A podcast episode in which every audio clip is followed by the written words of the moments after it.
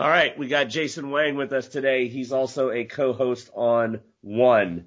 We are more than thrilled to have him. Love to hear his story, what he's all about, why he's part of this effort.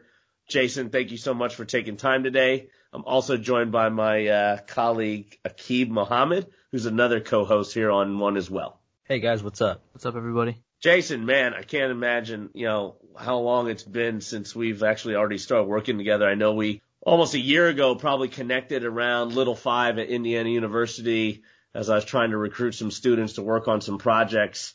You've been an amazing individual. I think you've got like 20 different majors that you're working on. I couldn't even keep track. But, man, I would love to hear your story, hear what you're about. Just I want to know it all, man. That's what this is for.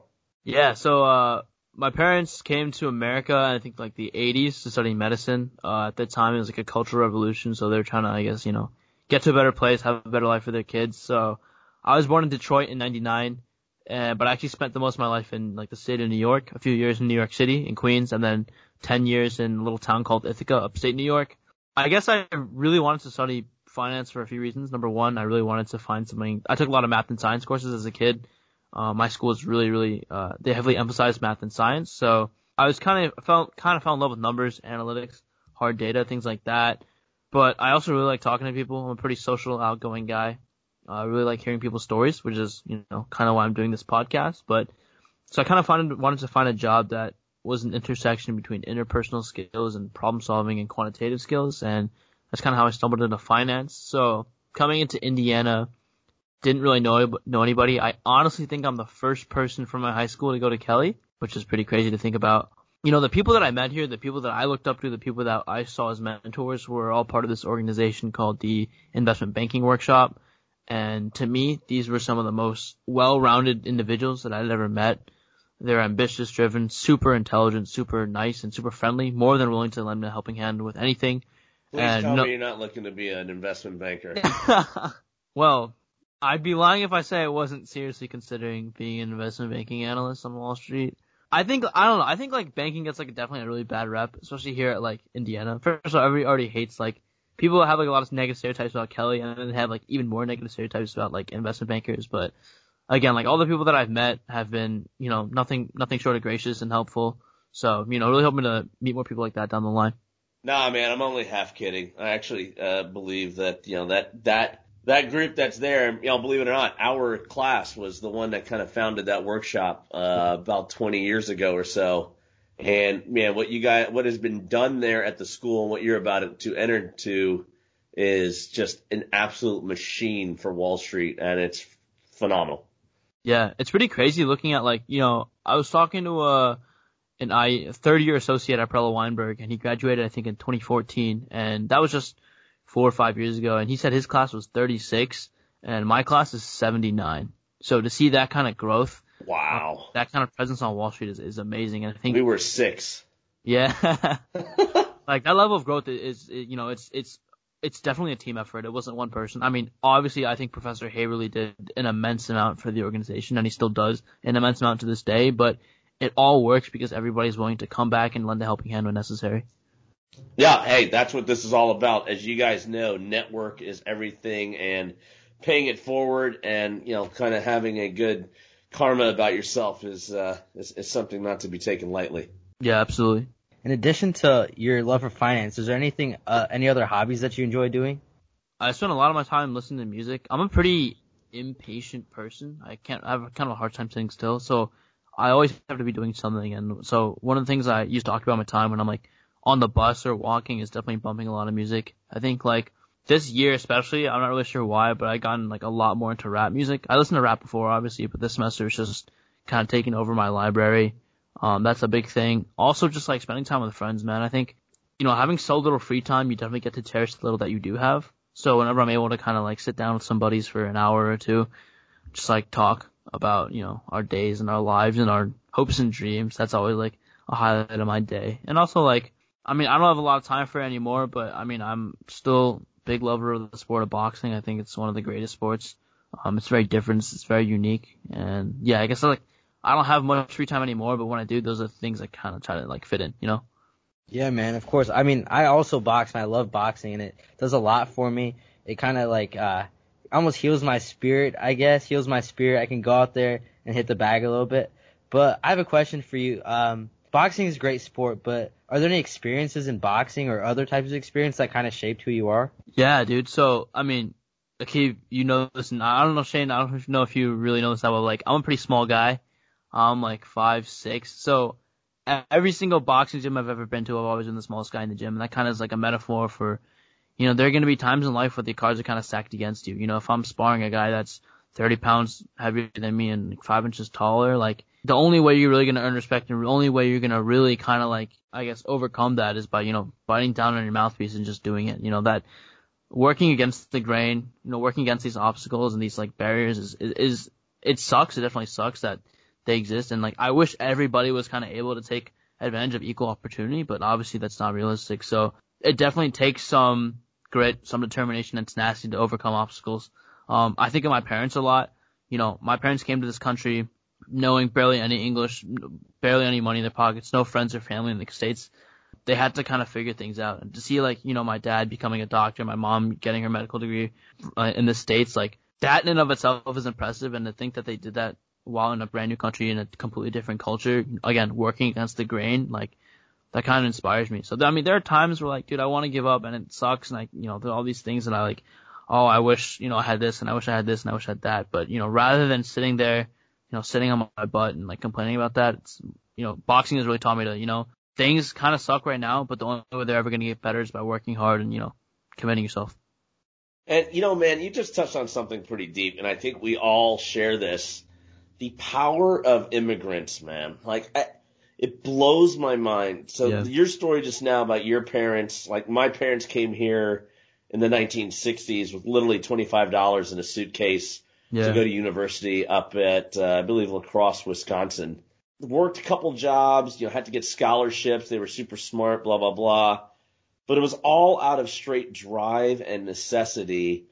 And to this day, when I go home and I talk to them, I'm absolutely amazed at how they did it. Because I'll be honest with you, I don't think anybody who grows up in a society of abundance, in a situation like many of us have, could really go and just do that right off the start. I think to have to do that from scratch when you already know that you used to have more, it's probably one of the most daunting things that you could ever experience in life.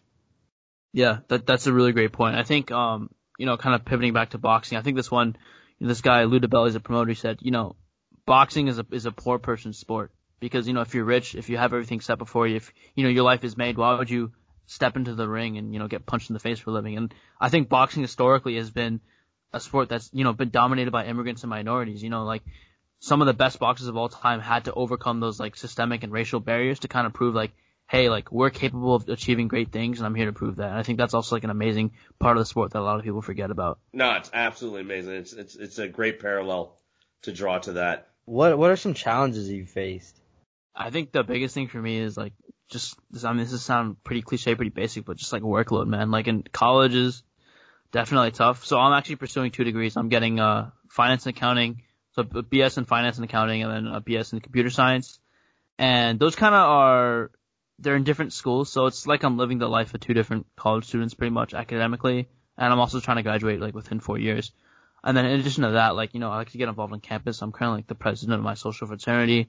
I'm like a director. I have a director position in my professional fraternity. I'm a mentor for the honors college. I also have like a job. I'm like a campus manager for a custom apparel company. So like having all these different roles and, you know, having to wear all these different hats is definitely pretty challenging. But again, I think it's taught me a lot of valuable lessons about organization, you know, time management, and really understanding at the end of the day why I'm doing all these things. And it's really to build myself up, you know, build my character, develop traits, really good qualities, like I just said, and also, you know, getting used to a heavy workload. Because, like, the way I see it, I'm the type of person who believes that if you set lofty goals and you fail, like, that's where you reach your true potential. If I just, you know, sat comfortable, took, like, one major, got a 4.0, like, that's not really my true potential, right? If I'm falling a little bit short every time, then I know that's my upper limit, and that's where I'm going to continue to push myself, you know, more and more every year, so I, you know, continue to see, you know, what is truly my upper limit. And that's kind of why I do what I do. Yeah, man, that's great. It just sounds, you're so driven and hardworking, and you're always trying to find something, you know what I mean?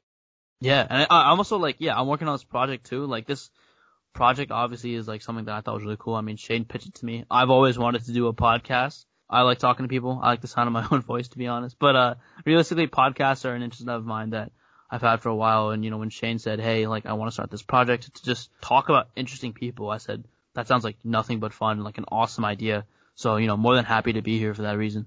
No, man, I'm glad you signed on. You know, as you know, look, there's so many different personalities. There's so many amazing stories. And you can't really understand somebody unless you really understand what they've been through, the highs, the lows, the successes, the failures. You know, those are the things that really craft the fabric of humanity and our personalities. And I think, you know, that's the power of what we're trying to deliver here. So, you know, at the end of the day, I mean, you know, you're on a path to, you know, going to one of the most rigorous work environments. I'm sure you'll get there. You know, what do you see long term doing? Is Wall Street kind of your thing forever, or do you have other aspirations at this point that you want to, you know, you kind of want to see happen? I think short term, like, you know, I actually don't even want to go to New York. Actually, I'm right now looking at like technology banking on the West Coast.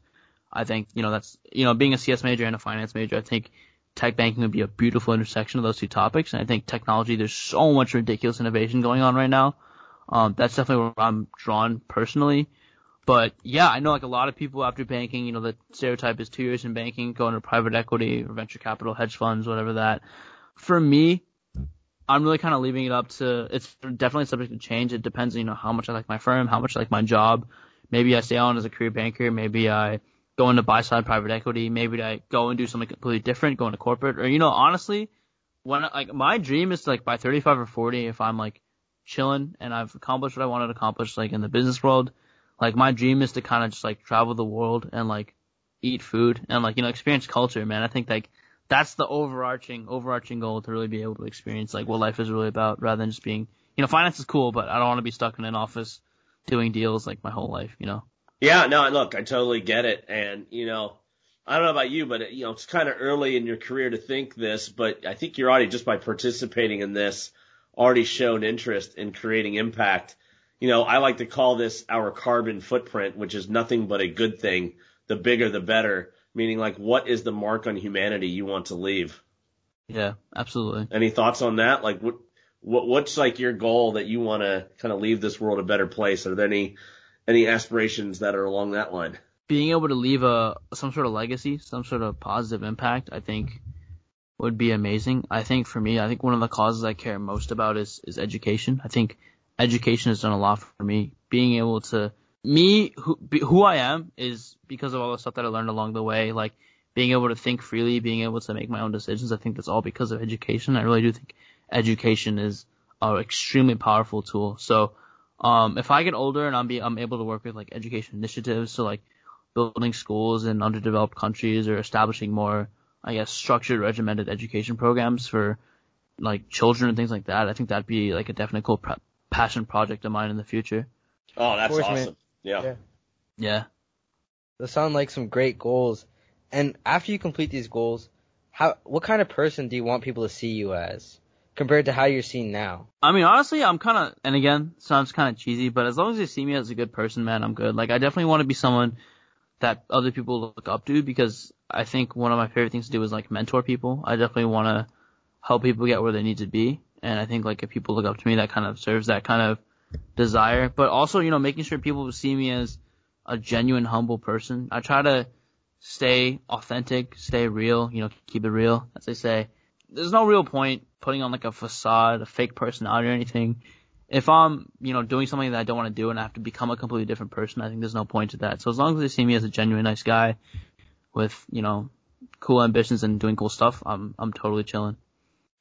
Man, I'm astonished with your ability and perspective to have at the age that you do, because a lot of people honestly go through their whole life with just their self-perception. And something I've always said is, you know, whenever that person that we see ourselves and the person that others would describe you, when those two intersect, you've kind of really found who you are. Right. And there's other realms and dimensions to that, but for the most part, when you kind of are seen as one thing, you've kind of found like exactly what you embody, if that makes any sense. Yeah. Man, so let me ask you this. I mean, we've gone through a lot of your background. I think we have a pretty good sense of what drives you, where you want to go. You know, who's on your list? Let's just say if you had to pass the mic here, who would you want to see on a podcast or some type of interview next? Who's inspired you the most to date? So this is definitely a little bit of a long shot, but for me, it's going to be LeBron James. And that's because, you know, he's the greatest basketball player in the NBA right now, undisputed. He makes headlines every day, but never has he ever gone on a soapbox and said, I'm better than all these players. I deserve this amount. I deserve a supermax contract. I deserve these rings. What he's doing is playing the game that he loves and helping out his community. You know, when he built out that school for, I think, kids in Cleveland, I believe it is, Cleveland, you know, that kind of reached out to me. Like I said, I really want to focus on education. Like LeBron James is doing with his fortune what should be done, which is giving back to the community that gave to him and enabled him to kind of achieve that success. You know, he's never gotten into any sort of trouble. He treats everybody with respect. And that's that level of personality I want to get. Even though he's achieved this incredible level of international success and acclaim, he's never forgotten his roots. He's never forgotten his true values. And, you know, that's kind of why I look up to LeBron. Wow, man. Yeah, I know. I saw what his new foundation is doing and the impact that he's making. And it's nothing short of spectacular. Right. I guess I should say that those who ask like who they want to pass the mic to are also tasked with trying to get that mic in that hand. So we got our work cut out for us, but I think it would be a phenomenal opportunity if we could get him on board. And I honestly just have him talk about his career too, how he went into basketball, what drives him, you know, what creates his individuality and why is he doing what he's doing in his own community. Yeah, it would be it'd be awesome. Akib, anything else you got? No, I think that's it, man. Jason, that was honestly amazing, man. I loved hearing about your story, and you just described things so well, and you put everything kind of into perspective to me. You're a go-getter, and I like that a lot. Thank you so much for listening. Peace, love, and carbon for all. And there you have it. Our co-host, Jason Wang. This is Shane Bramley. This is Jason Wang. This is Akib Mohammed. And this is The Power of One. Thank you so much.